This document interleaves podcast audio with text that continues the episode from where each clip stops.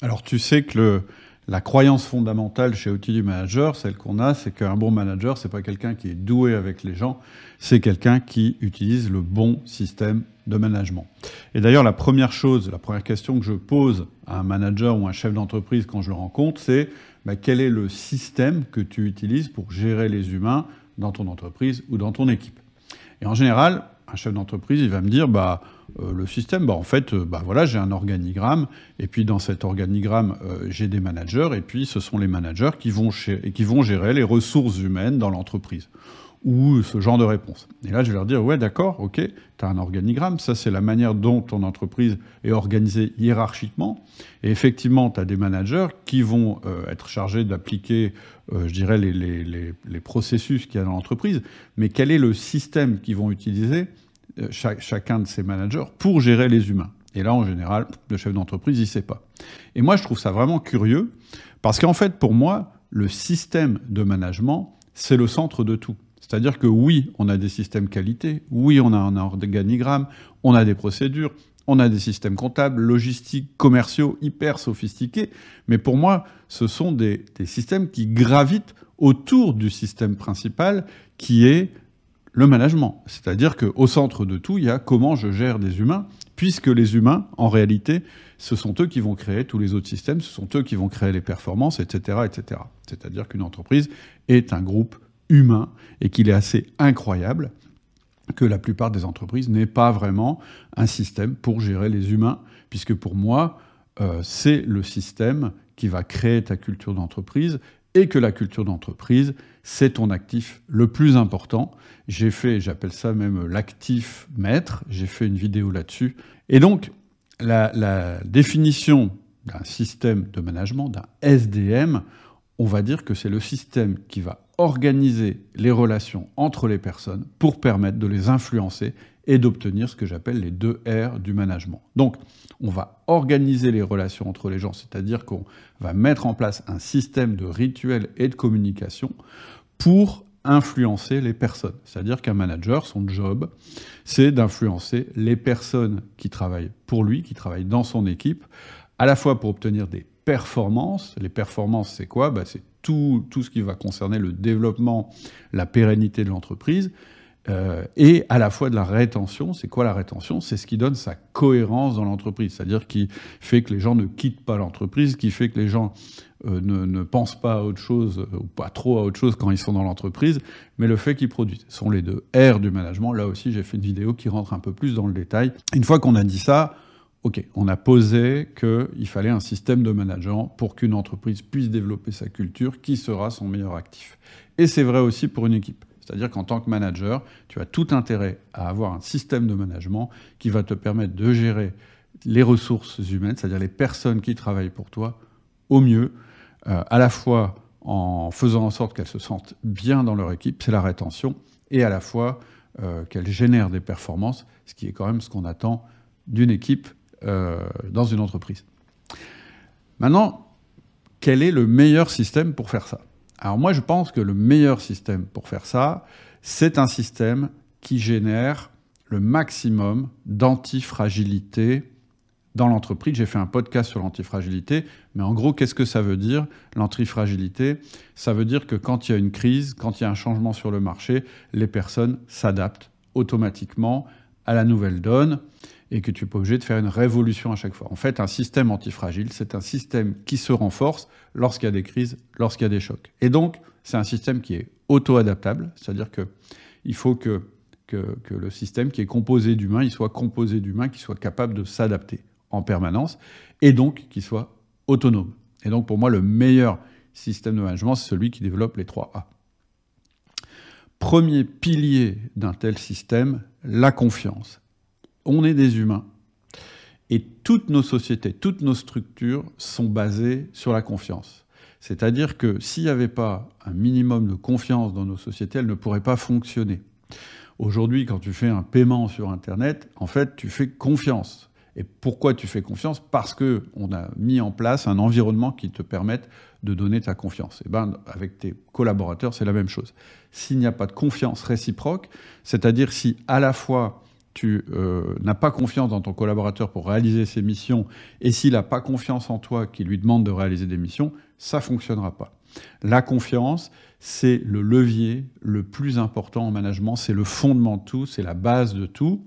Euh, j'ai d'ailleurs une vidéo qui s'appelle euh, Le contrôle tue la confiance, ou quelque chose comme ça, où je te parle de la, la loi des 3%. Je t'invite à la regarder. Mais donc, Premier truc à retenir, ton système de management doit être basé sur la confiance. Sinon, ça ne fonctionne pas. Et je dirais même que la confiance est un préalable à, tous les autres éléments.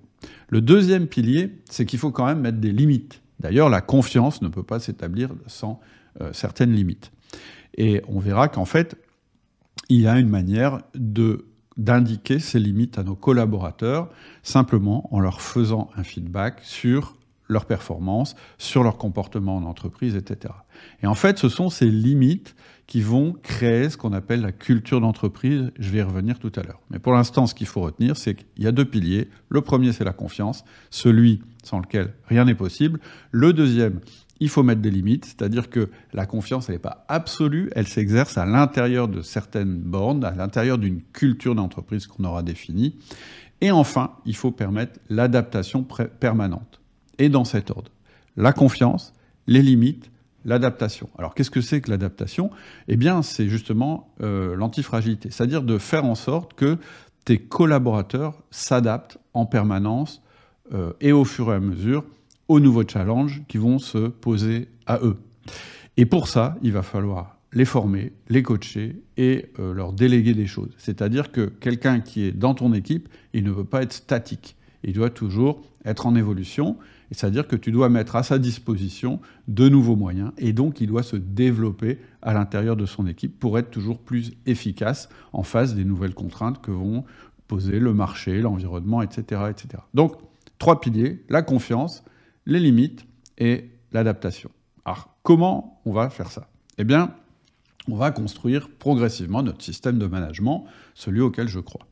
Pour moi, le pilier, je te l'ai dit tout à l'heure, la fondation, c'est la confiance s'il n'y a pas de confiance entre toi et tes collaborateurs, et chacun de tes collaborateurs, ça ne fonctionne pas, parce que tu vas devoir tout contrôler, et finalement, tu ne pourras jamais déléguer. Donc la confiance, comment on va la développer? Eh bien, on va la développer à travers un rituel qui s'appelle le 1 à 1, qui est ce qui va symboliser ta manière de manager. Le 1 à 1, c'est un entretien avec chacun de tes collaborateurs chaque semaine pendant 30 minutes, pendant lesquelles vous allez échanger. Une fois que la confiance va être établie, tu vas mettre en place ce qu'on appelle le feedback.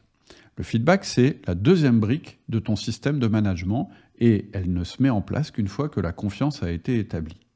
Le feedback, c'est quoi? C'est un outil qui va te permettre, en fonction de ce que fait ton collaborateur, en fonction de ses attitudes, de ses performances, etc., de lui dire, là, ça va, ça, ce que tu as fait, c'est super, et donc il faut continuer, et euh, ça, ça va moins bien, il va falloir que tu ajustes cette performance, ce comportement, etc. Et il y a évidemment une manière euh, de le faire, et surtout pas en faisant appel au système de euh, punition et récompense, mais ce n'est pas l'objet de cette vidéo, on ne va pas en parler pour l'instant. Mais toujours est-il que c'est le feedback qui va poser les limites et qui va guider en fait ton collaborateur dans ce qui est bon et ce qui est moins bon.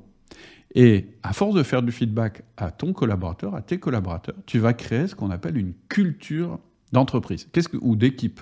Qu'est-ce que c'est qu'une culture d'entreprise ou d'équipe? Eh bien, je le disais tout à l'heure, c'est le plus grand actif qu'une entreprise ou une équipe puisse avoir. C'est ce qui va en fait réguler tous les comportements à l'intérieur de l'équipe. Et ça, c'est très important et c'est absolument central que tu développes une bonne culture d'entreprise ou d'équipe parce que c'est ça qui va faire que tu vas générer de la performance sans avoir besoin de contrôler les gens. Tu vas gérer de la rétention, c'est-à-dire les gens vont être heureux de travailler en équipe et euh, ça va te permettre de recruter plus facilement, ça va te permettre, de, je le disais tout à l'heure, de retenir les gens à l'intérieur de l'entreprise, etc., etc. Ce qu'il faut retenir, c'est que la culture, c'est quoi? C'est la somme des comportements qui ont lieu dans ton entreprise ou dans ton équipe.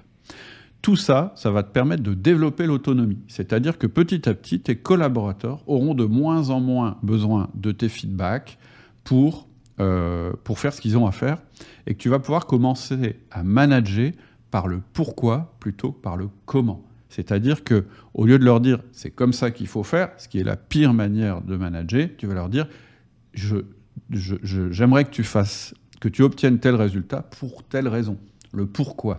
Et tu laisseras à ton collaborateur, puisque tu as confiance, que tu as posé des limites et qu'on est dans la bonne culture, tu laisseras à ton collaborateur le soin de s'organiser, le soin de, de, faire les choses de la bonne manière. Parce que s'il les fait de ta manière à toi, ce sera toujours plus d'implication de ta part et moins d'engagement de la sienne.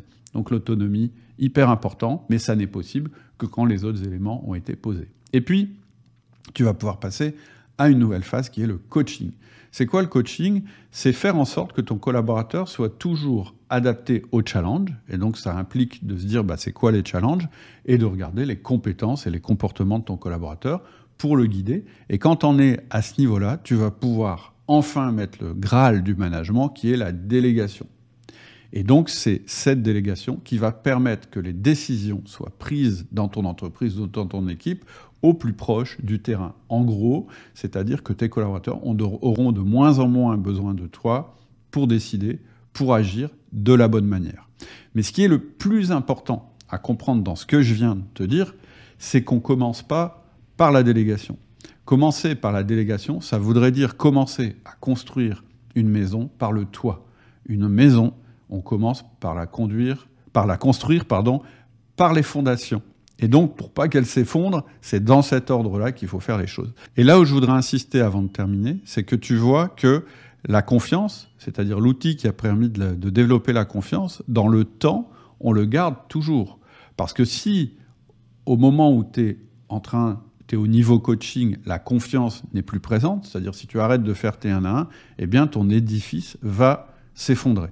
Quand je te dis que l'outil fondamental, c'est le 1 à 1, celui qui permet de mettre la confiance, c'est parce que cet outil, ça va te permettre, en le gardant, en le conservant et en le faisant évoluer, de mettre en place le feedback, la culture, l'autonomie, le coaching et la délégation.